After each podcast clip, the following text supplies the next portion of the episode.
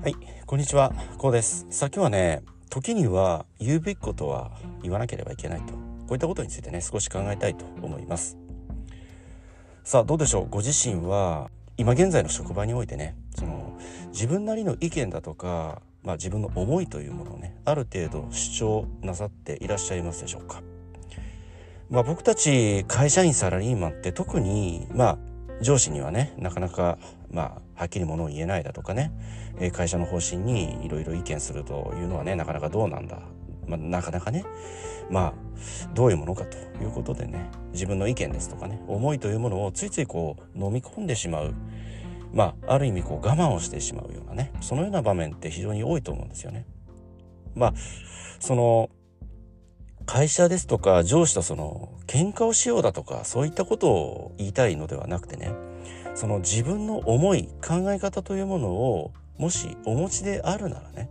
それをはっきり時にはね、えーまあ言うと相手に伝えるということが非常にまあ大切な考え方であると僕はねえこのように考えているんですよね。まあこれどういうことかというとやっぱりその会社えそして組織ですとかねそのようなものってまあ長い歴史も当然あると思うんですよね。そのまあ、例えばそのご自身がまだねその環境にいらっしゃらない時というのはえ当然その先人の方々がその今の企業風土といいますかねその組織のある形というものをまあ作ってきたわけですよね。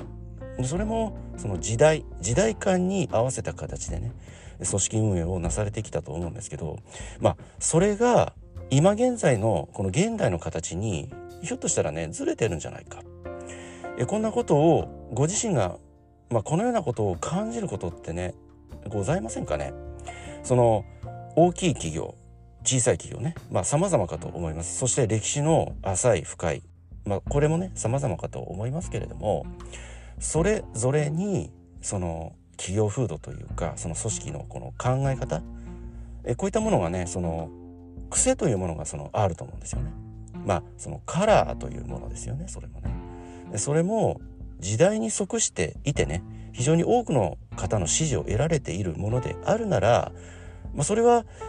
結構な話かと思うんだけどご自身の考え方もちろんそれが正しい100%正しいかといえばそういうわけではないかもしれないけれどもそれを含めてねその自分の意見思い考え方というものを何かしらの違和感を感じた時というのはねやはりはっきりとまあ相手に伝えるといったことがね僕は非常に大切なことだと思います。まあ、これは決してその自分のわがままだとかえこういうことを言いたいのではなくてその自分の思い考え方何らかの違和感を持った疑問を持ったこのような感情を相手に、まあ、このような思いをね相手に伝えることによってひょっとしたらね何かしらのその企業風土だとか組織の運営の考え方そのものにまあ一石を投じられる可能性もあるよということをね、まあ、申し上げたいんですよね。まあ先日僕もね、まあ、ある集まりといいますか会議に呼ばれるこのようなことがあったんですよね。まあこれ結論から言うと、まあ、お断りをしたんですよ。そのお断りをしたと言ってもその単に嫌だからとかそういうことではなくてねその声のかけ方なんですよ。それがどういうことかというとある日突然書面でねその開催場所と日時そして参加メンバーを記したこの書面に記した状態を勝手にこうある日突然こう送りつけてきたわけですよ。その会議ですとか集まりをももちろんそれを否定は僕はしません。その何かしらの話し合いをしようということですから非常にそれはいいことだと思いますし生産的な活動かと思います。ただその声のかけ方ですよねメンバーに対しての。その一方的に書類までにしてねある日突然こう送りつけてくるとそれってどうでしょうか？相手の立場に立っていないですよね完全に。その一方的な命令としか僕は受け取らなかったわけですよ。その相手のその仕事の段取りだとかその日のスケジュールだとかねこういったものを一切無視した考え方そのような行動や考え方そのものに僕は一石を投じたかったわけですよ。なのでその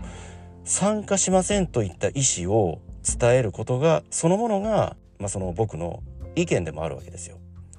その一人一人の社員従業員に対するまあ扱いといいますかその心配りの面でねいささか僕は疑問を感じたしそのたとえそれが上司であろうと会社のねまあ考え方であったとしてもその会社を形作っているその構成する人たちってそれは上下関係問わずもともとは一人の人間ですよね。その結果的にその勤務年数であったりねまあ功績なんかももちろんあるかもしれません。まあ、それによって上下関係がついているだけであってね。もともと僕たちは1対1人間同士なんですよね。なのでその人間として人としてね。相手を思う気持ち敬う気持ちそこに尊厳というものがね僕は感じられなかったんですよね。うん。その社員だから会社員だからね。使われる身だからまあ呼べば来るだろうと。このような非常に横柄さを感じたわけですよ。うん、もちろんそういった状況をね黙って飲み込まれるこのような方もいらっしゃるかもしれません。ただ僕はそのような当たり前の常識を通すわけにはいかなかったわけですよ。そのそれはどういうことかというとそのような常識といいますかそのような当たり前の空気感といいますかねそのような企業風土が今後長きにわたって形作られていくしっかりと地固めされていくことそのものにまあ懸念を感じたし非常に危機感を抱いたわけですよ。うん、時代は変わっているしもっとね僕より若い世代にとっては違和感は僕以上だと思います。やっぱり生まれた時代も違いますし当然今のねまあ上役と言いますかねまあ、いわゆるその上司にあたる方とは世代も年代も違います。まあ、そういったところでその考え方人一人に対する、まあ、従業員一人に対するその思いであったりね考え方こういったものもその時代に育ったその時代のね、まあ、教育だったりねまあそれこそ、まあ、生まれ育った環境もありますしその時代に応じたその教育って僕たちも受けてきていますよね。その教育においても環境って全く今は違うわけですよ。僕たちその特にその昭和世代ミドル世代の人たちって学校行ったら学校のね先生の言うことを聞きなさいだとかそして先輩ですとか後輩ですとかねこのような上下関係が学生時代でも結構はっきりとまあしていたそのような、まあ、時代といいますかねそのような環境で僕たちは特にそのミドル世代以上の方ってね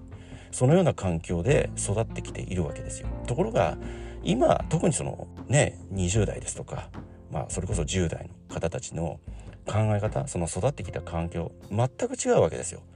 受けてきた教育の形というのも全く違うわけですよね。うん、そのみんなと同じことが尊ばれた時代より今はよりその個性一人一人の考え方だとかねその人の持つ特徴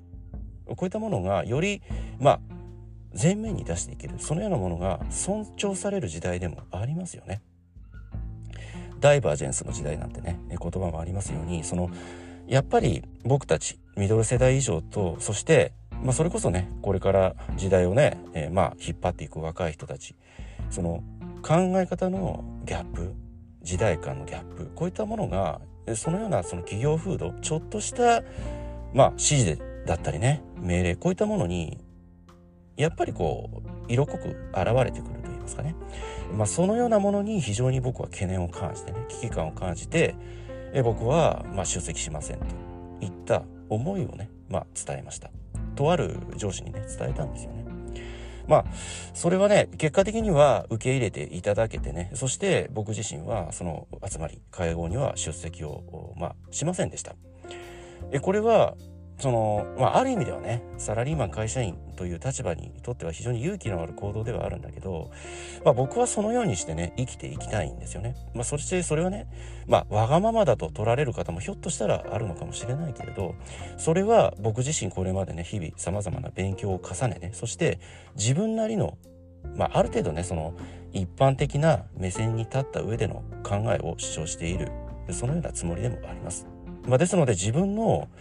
まあ、考え方意見にどれだけの自信を持てるかまあ、それも非常に重要なことでもあるしそれにはやはりこう日々さまざまなことを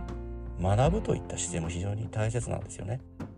まあ僕の尊敬しますね松下幸之助さんも同じようなことをおっしゃっているんですよね。やっぱりそのたとえそれがねビジネスの場面であったとしても言うべきことはやはりね言っていかなければいけないということむしろその言うべきことを言うことによってひいてはね長きにわたって深い友好関係が結ばれていくということもねまあこういったこともおっしゃっているわけなんですよ。そこには相手を一人の人間としてね敬う気持ちお互いを敬い合う長きにわたって非常に深いね友好関係を結んでいける信頼関係を結んでいけるといったねそのような側面があるんだということこういったことをね、まあ、書籍の中でねおっしゃっています。えー、ですのでねやはりその言うべきことはあそれはねやはり言うと。時にはあ相手にねしっかりと伝えていく。それは決してね喧嘩をするだとかそのようなことではなくてね相手に自分の意見を自分はこのように思ってるんだ。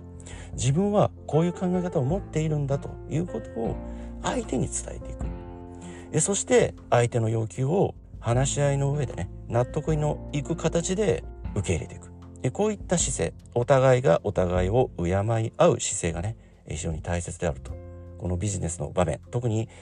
長きにわたってね信頼関係を築きお互いにね円滑なお仕事をねしていくためにも非常に大切な考え方であると。僕はこのようにね考えておりますけれどもどのようにねお考えになられますでしょうか。はい今日はこの辺りでね終わりにしたいと思います。え今回の内容が何らかの気づきやヒントになればねえ大変幸いと考えております。ではまた次回お会いいたしましょう。ありがとうございました。